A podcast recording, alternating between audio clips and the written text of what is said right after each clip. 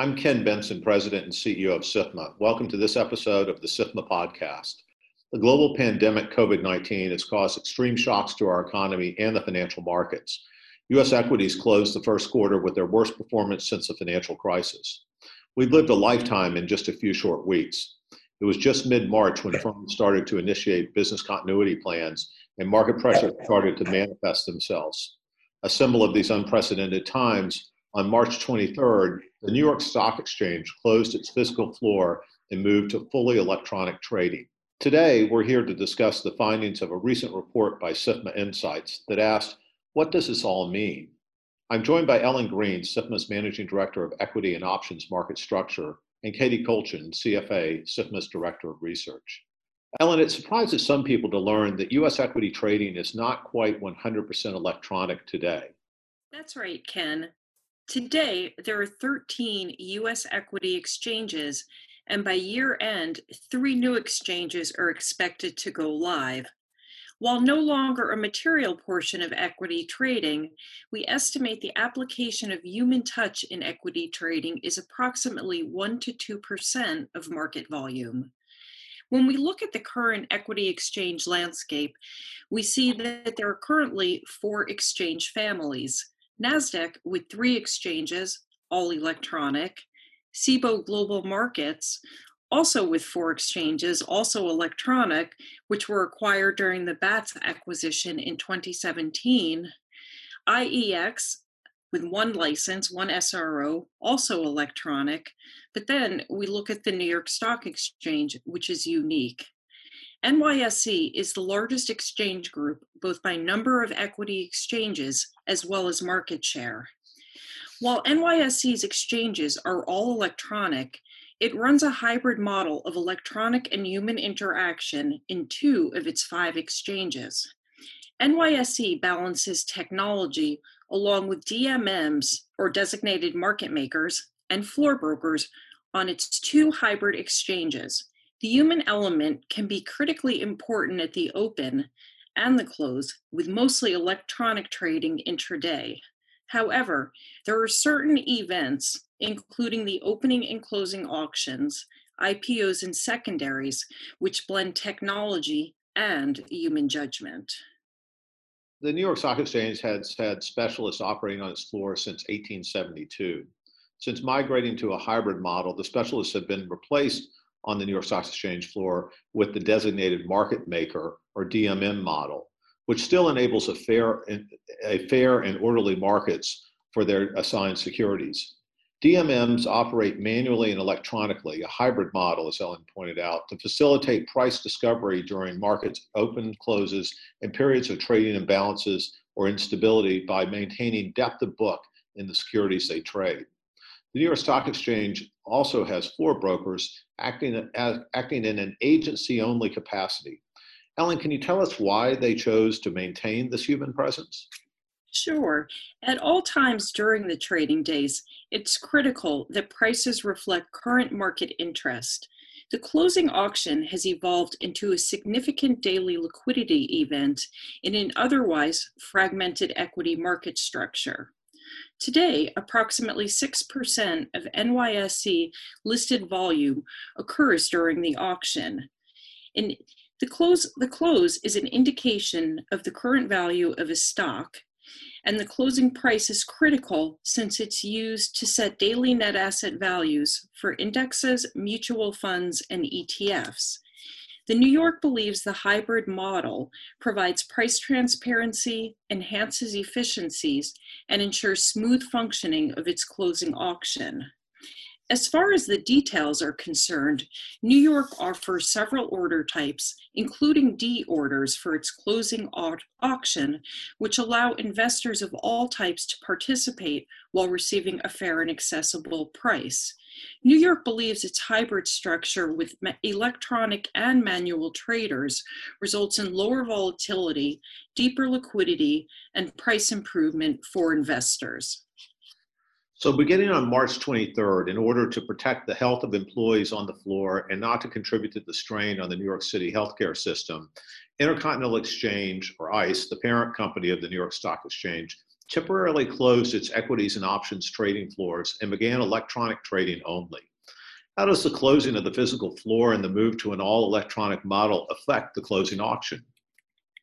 Naturally, electronic order flow continues as normal since it was already electronic, and this comprises the overwhelming majority of the New York's volume.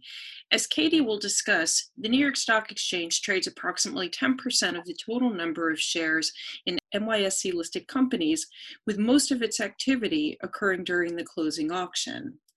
While D M Ms continue to have electronic responses to auctions, the prior manual D M M processes used an exchange execution process range-bound by price callers to fill imbalance orders. And our understanding is, is that typically all imbalance orders were filled either through the D M M or otherwise. With the floor closure and no manual D M M or floor broker processes, N Y S E is using an electronic facilitated auction, which also uses price range boundaries. However, our understanding is that there are now more market and limit on close orders left unfilled, which get canceled back to the buyer or seller, who is typically an institutional customer. When the floor is open, floor brokers start disseminating imbalance information at two p m versus three fifty in an electronic mode. Also in floor mode, the exchange can publish imbalances after four p m to bring liquidity in to manually facilitate a closing auction, which can't happen today. Floor brokers represent about five percent of intraday flow and thirty-three percent of the auctions.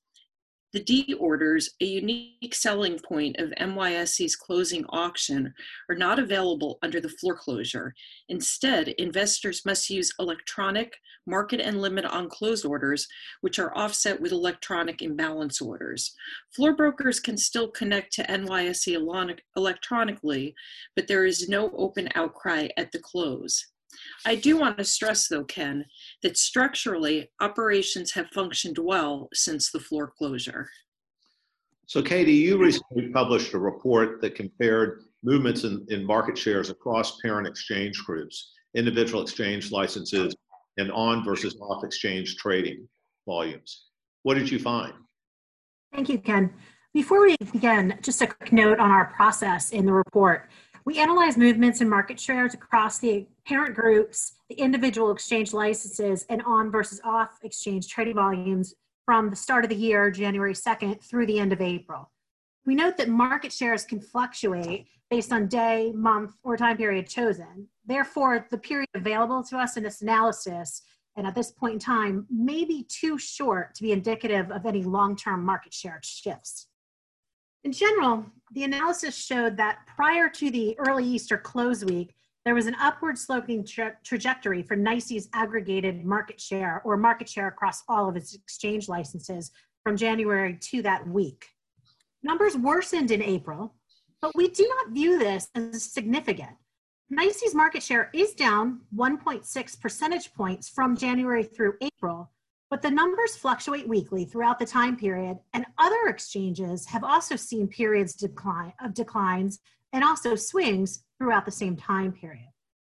However, based on the downward trend at the end of the time period analyzed, we do believe we must wait and see if there will be long-term impacts on NYSE's market share.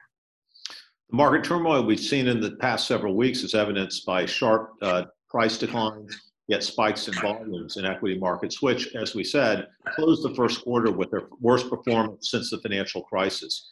Let's dig in on volumes and volatility, an entire topic on which we have another discussion that I uh, com commend to our listeners entitled The VIX and the Virus. Sure, it indeed has been volatile. Equity A D V peaked at nineteen point four billion shares on February twenty-eighth, which is plus one hundred fifty percent from the start of the year. Historically, we trade about seven billion shares per day um, in equities in the U S. April A D V remained elevated at thirteen point one billion shares, still plus seventy percent from the start of the year. On the other side, the VIX, or the fear gauge, which is an indicator of um, what markets expect for volatility in a thirty-day forward-looking period, peaked at eighty-two point six nine on March sixteenth, plus five hundred sixty-three percent from the start of the year, it remained elevated in April, averaging thirty-one point two three, which is still up one hundred fifty percent from the January second start of the year. And what about the on versus off exchange trading? Sure. In general, during periods of high volatility, more volumes move on to exchange trading in order for our traders and investors to participate in price discovery, improve transparency, essentially. During low volatility times, more volumes move off exchange. Uh, what we saw was that more volumes did indeed move on exchange as volatility spiked in the first quarter. On average, sixty-three point four percent of volumes in March were on exchange versus sixty point one percent in January. But this is normalized as the V I X came back down.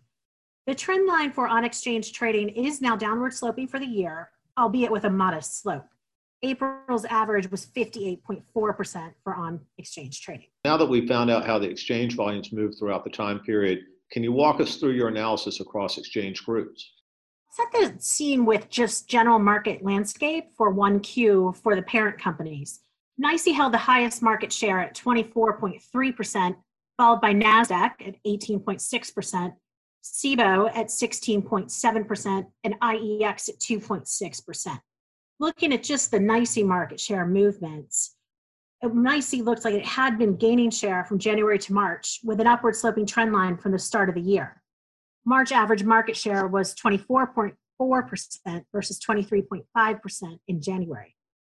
Again, as I said earlier, this shifted prior to the early Easter close week around April sixth. Um, this reversed over that long weekend, and the trend line is now downward sloping for the year with April average market share of twenty-two point one percent. Looking just around the period of the initial foreclosure, the Monday before the close, before any noise about the upcoming close, NYSE's market share was twenty-four point six percent. and was up at twenty-six point seven percent that Friday. On the following Monday, on March twenty-third, when the floor officially closed, it fell to twenty-two point six percent, and it was at twenty point seven percent on April twenty-ninth. Again, this is one point six percentage points down from the start of the year. Essentially, prior to the early Easter close week, we would have concluded that the floor closure had not significantly impacted NYSE's market share. Now, based on the downward trend at the end of the time series, the end of April, we must wait and see if there will be long-term impacts on NYSE's market share. Looking at the market share movements across all of the exchanges, though, where others have also experienced declines and swings in up and down periods, we found that it does not appear that any other particular parent exchange group is out and out winning. It is also not a significant enough loss of share at NYSE to declare that this will be a permanent shift. As you said, the period available to us to analyze was, uh, or for analysis rather, was short and may not be indicative of any long-term market share shifts. That's right. It's wait and, wait and see. Things could change. But as Ellen said, structurally, NYSE operations and all the exchanges have functioned well since the floor closure, albeit we are seeing some institutional orders remain unfilled at the close of the NYSE with the floor closing. Only time will tell us if investors feel the difference in execution of their trades with or without the human interaction on the floor, and whether their sentiment sustainably impacts NYSE's market share. The report from SIFMA Insights, which includes a good deal of data and in-depth analysis of market share movements within individual exchange parent group compl- groups complexes, is available on our website, w w w dot sifma dot org. There you can also find relevant primers on equity market structure and learn more about SIFMA and our work to promote effective and resilient capital markets. Ellen and Katie, thank you very much for joining us. Thank you. Thank you.